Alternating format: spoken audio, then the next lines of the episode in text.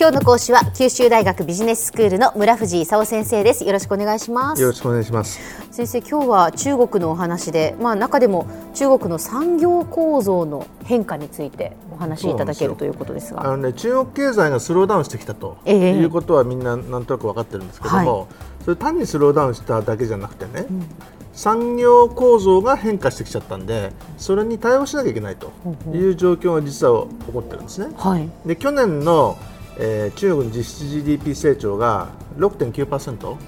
うん、で2016年から20年までのあの次期5か年計画でね、はい、6.5%成長にするというふうにこの間決めたところなんですよ。うん、これはなんでかというと2020年までに GDP を2010年の2倍にすると、はい、いうことを前から言ってるんでね、えええー、2倍にしようとするとあと5年は6.5%成長しないとだめだと、いうことで6.5%に決めたんですよ。それでその成長が昔10%とか言ってたんでねずいぶんあのゆっくりになってきちゃったなと。いうことで、まあ、あの株価下がったりね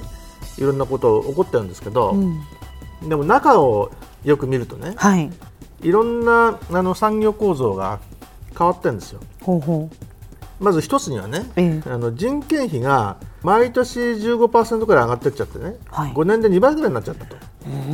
で昔は日本企業って中国行ってあのえー、安いものづくりすると。い。うような話だったのが、うん、ものすごい人件費が上がってきちゃったんでね、うん、あの日本の投資なんていうのもね2012年には70億ドルだったものがたった3年であの32億ドル半分以下になっちゃってるんですよ。でさっきもちょっとあの申し上げたようにあの中身がちょっと変わってきててね、ええ、でそもそも中国ってほとんど農民だって昔言ってたのがねもう三次産業がものすごい増えてきちゃってね。もうあの半分以上はあのサービス業なんですよ。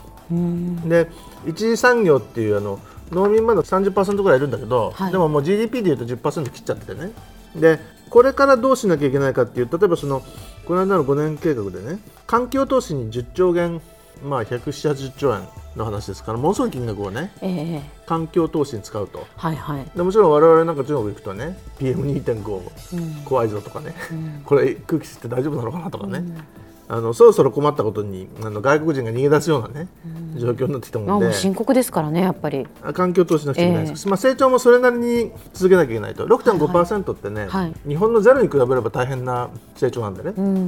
でそういう意味でその成長するあの前提としての道路だとかその鉄道みたいなインフラにね2兆元340兆円まだまだいろんなものを作っていくというようなことをやってて。で前にもちょっとお話ししましたけど世界の工場なんて言った時にねちょっと作りすぎちゃったものがあるわけですよ。例えばその鉄だとかねセメンターとか造船とかね。でこの辺はある程度もう淘汰しなきゃいけないと、うん、まあ、明らかにあの淘汰に舵を切ってね国有企業改革なんかも含めてねもうダメなものはやめようと。だけどいいものには投資しなきゃいかんということでベンチャーみたいなものもねものすごい勢いで始まってて、うん、で中国人って割と大金持ちになりたいと。起業家エンタープレナーシップっていう人たちがねアンテエンタープレナーっていう日本の34倍くらいの比率でいるんですよ、うん、でそれベンチャーに投資するお金もね日本の20倍くらいの2.4兆円くらいお金があって誰がいいこと思いついたらみんなであの面白いから投資してやるみたいな、ね、いうようなお金もあったりするんですね。まあ、そういうその昔のように作ってりゃいいやっていう話じゃなくて、ええ、あの安く作るようなのはもうインドだとかねもうアフリカの方に飛ばしたりとかねしてそれでその技術力が高いものとかブランドがあるものでいけと、うん、でそういう意味では海外買収もねすごい増えてきてるんですよ。あのスイスの農薬のあのシンジェンタっていうねところ。これも何兆円もかけて買収したりとかね。それからそのマイクロンテクノロジーっていうこれはの半導体なんですけど、まあ、昔日本が半導体強かったところもあるんですけどあのサムソンにやられてねもういずれはもう中国があの乗せていくんじゃないかという状況にだんだんなってきたと、えー、この間その台湾のホーハイさんがその、はい、えー、シャープ買うという話になったんで、えーはいはい、日本政府のファンドとしてはね東芝の家電とくっつけようかと思ってたんだけどあのダメになっちゃったんでね。で東芝の家電はあの美的集団に売るとかね。その海外のその技術だとかそのブランドを持ってるところに売ると。いうようなその話が始まってですね、まあ、そういう意味でその産業構造が変わる中で日本企業対応しなきゃいけないわけですけども、はい、背景のその社会の状況をちょっと見てもね戸籍がないと結構困るんですよ。ちょっと前まであの農民がね都市に流れ込んでてで都市戸籍持ってない農民があの大都市いっぱいいると。いう状況あったんですね。はい、あね戸籍がないと、子供が行っても学校行かせられないとかね病院行かせられないとかね、はいはいはい、住宅買えないとかね、えー、大学にあのなかなか合格できないとかね。それから鉄道の切符が買えないとかね。ホテルに泊まれないとかね。あの山のようにできないことあるんですよ。であのしょうがないからじゃあ戸籍を取らせてやるかというふうに最近やっと変わってきて、あの地方都市だったら戸籍取らせてやろうと。でも大都市はまだだめというようなことが起こってるんですね。でこの間あのご存知かもしれませんけど一人っ子政策っていうのをねついにギブアップして二人っ子政策に変えるとこれはその人数が少ないとねまだ1人当たり GDP がそんなに高くないのに経済がスローダウンしてきちゃったと。やっぱりもっとスピードアップしなきゃいかんと。でそれにあの当たってはやっぱ人が必要だと。いうことで2人埋めと。で突然言われてもなと。いうことでもう1人の癖ついちゃってね。かなりお金かけてるんであのこれからその中国が保育制度とかね育児休暇とかいろいろ今まで考えてなかったことをねやり始めないとだめだと。でそろそろ社会福祉も必要になってきたわけですよ。最初はその成長成長って言ってね政府的に言うと年金だとか医療だとか介護だとかねあんまりちゃんとやってなくて地方政府が勝手にバラバラやってるというような状況だったわけですよ。だけど日本みたいにあのえー、全員加入でやっちゃったりするとね今度は日本政府みたいに社会福祉破綻するということになりかねないんでねこれから社会福祉をどうやって進めていけばいいのかというような状況なんですね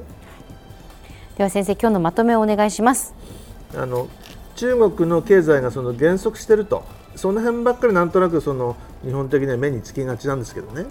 減速はしてるんだけど中身が変わってると。産業構造の変化に対応して日本企業もいろんなことやらないとね。中国の原則で日本企業が潰れちゃうことになりかねないと。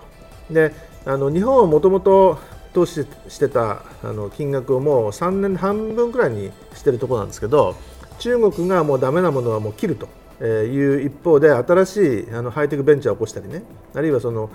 アメリカとか日本とかヨーロッパであの買収なんかしたり新しいベンチャー作ったりということなんで日本は一体その中でね成長市場であることはまだ間違いないんでどうやって参加していくかということが重要ですね。今日の講師は九州大学ビジネススクールの村藤勲先生でした。どうもありがとうございました。ありがとうございました。